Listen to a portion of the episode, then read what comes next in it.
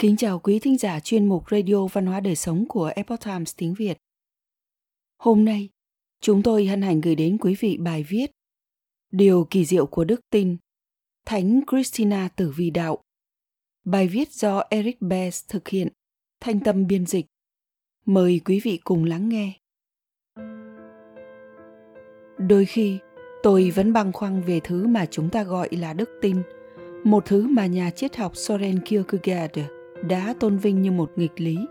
Trong đó chúng ta, với tư cách cá nhân, có mối quan hệ trực tiếp với sự tuyệt đối, đó là Chúa. Có một sức mạnh trong niềm tin, một niềm tin chắc chắn vào điều gì đó mà không cần bằng chứng vật chất. Những người có đức tin có thể đưa ra các bằng chứng tâm linh, một sức mạnh bên trong bản thân họ khẳng định tính xác thực của niềm tin của họ. Và đôi khi sức mạnh này không chỉ cứu chúng ta ra khỏi những giới hạn của chính mình, mà còn tạo ra những điều kỳ diệu. Nhiều tấm gương về tâm linh mà chúng ta đã biết và yêu mến, không có loại đức tin chắc chắn này.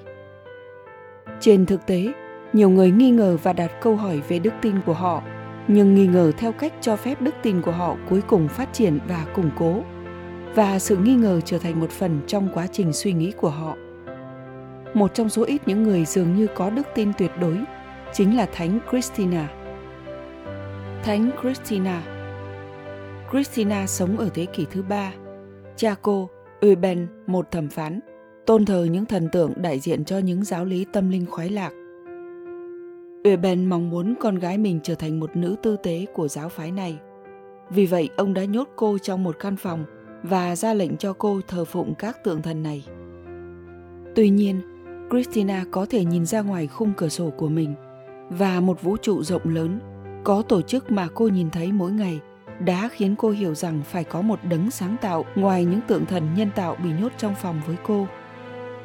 Cô đã nhìn ăn và cầu nguyện để có thể nhận biết Chúa và cô bắt đầu trải nghiệm một tình yêu sâu sắc từ bên trong bản thân mình. Cô tiếp tục nhìn ăn và cầu nguyện và một thiên thần đã đến dạy cô về đức tin cơ đốc nhưng cũng nói rằng cô sẽ đau khổ vì nó. Không nản lòng, christina ngay lập tức phá hủy các tượng thần. Khi cha cô đến thăm và nhận thấy những tượng thần đã biến mất, ông bắt đầu tra hỏi cô. Cô từ chối nói chuyện với ông. Ông bèn sai những người hầu của mình nói chuyện với cô để tìm hiểu xem chuyện gì đang xảy ra, và cô đã tiết lộ với họ đức tin mới của mình. Oben rất thất vọng khi nghe về đức tin của con gái mình và quyết định sẽ khiến cô phải chịu đau khổ vì điều đó. Ông ta đã hành quyết những người hầu của cô và đánh đập cô trước khi tống cô vào tù. Oben đã đánh đập và hành hạ Christina hòng đánh bật niềm tin của cô, nhưng ông ta không làm gì nổi. Mỗi khi Oben làm tổn thương cô, các thiên thần lại xuất hiện, cứu cô và chữa lành vết thương cho cô. Cuối cùng, Oben quyết định hành quyết cô nhưng ông ta đã chết ngay đêm trước khi thực hiện kế hoạch của mình.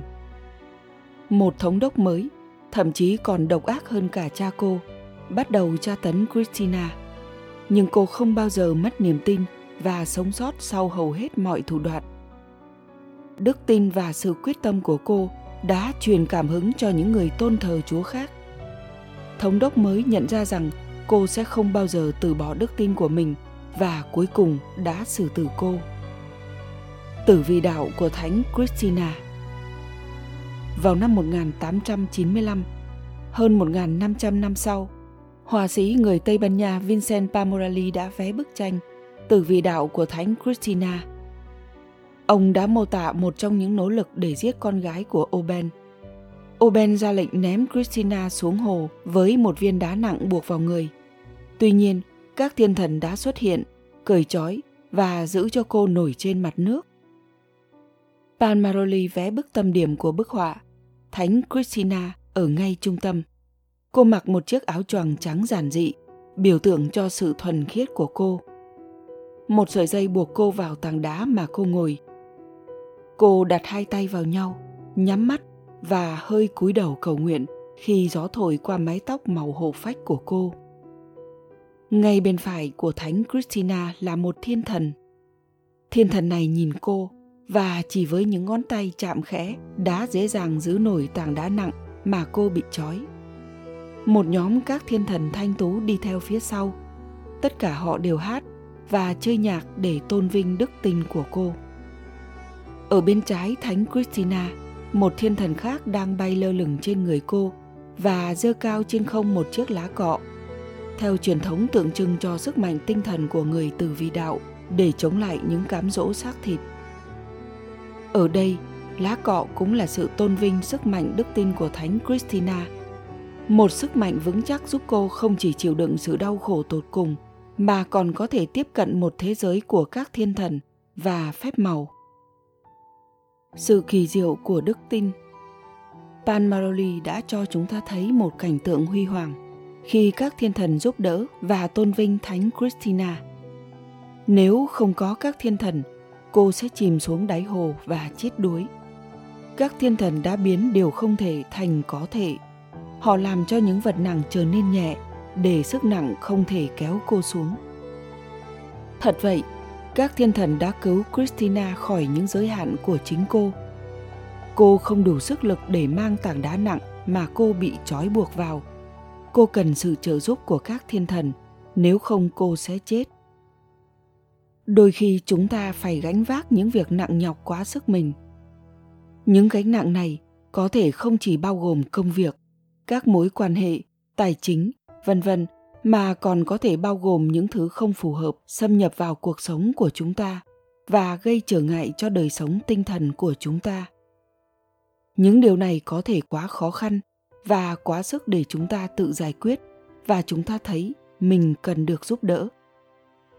Tuy nhiên, các thiên thần giúp đỡ christina chỉ vì đức tin mạnh mẽ của cô. Bất chấp cha cô, người có niềm tin hoàn toàn khác, cố gắng ép buộc cô vào những niềm tin mà cô thấy sai lầm. Niềm tin của cô vẫn kiên định và không hề dao động. Nếu như không có đức tin, cô đã có thể sống một cuộc đời hoàn toàn khác đức tin dường như không những làm sâu sắc thêm tình yêu mà cô đã trải nghiệm, mà còn mở ra một thế giới thanh tao bên ngoài thế giới vật chất, một thế giới của những thiên thần và phép màu nhưng bản chất đức tin của Thánh Christina là gì? Phải chăng cô đã yêu cầu sự giúp đỡ từ các thiên thần? Liệu sự yêu cầu giúp đỡ để tránh những khó khăn của cô có tạo nên một đức tin vững chắc? Hay đức tin của cô hình thành là do cô có một niềm tin không gì lay chuyển và cầu nguyện Chúa không ngừng bất chấp những khó khăn gian khổ? Dưới đây là ý nghĩa của những câu hỏi này. Các câu hỏi cho phép chúng ta khám phá và nhìn nhận chính xác quan điểm của chúng ta trong những vấn đề này đặt những câu hỏi với tư tưởng người thường thì không tìm nổi câu trả lời toàn diện đây là một sự thật không thể phủ nhận vậy đức tin là gì chúng ta có thực sự tin tưởng không? Không phải ai cũng có thể ngay lập tức tin tưởng không chút nghi ngờ như thánh christina. Nhưng đức tin có phải là thứ có thể được thực hành và củng cố không? Làm thế nào chúng ta có thể kiểm tra, thực hành và củng cố điều mà chúng ta gọi là đức tin? Liệu chúng ta có thể có một đức tin vững chắc vào chúa trong sáng? Và không chút nghi ngờ đến mức có thể được các thiên thần mang giúp những gánh nặng của mình. Và một lần nữa khiến cho phép màu quay trở lại thế giới của chúng ta.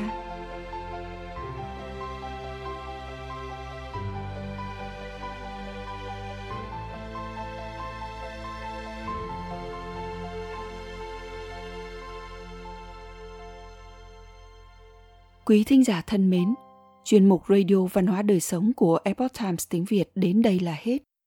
Để đọc các bài viết khác của chúng tôi, quý vị có thể truy cập vào trang web epochtimesviet.com. Cảm ơn quý vị đã lắng nghe, quan tâm và đăng ký kênh. Xin chào tạm biệt và hẹn gặp lại quý vị trong chương trình lần sau. Kính chúc mọi điều bình an và tốt lành tới quý vị cùng người thân.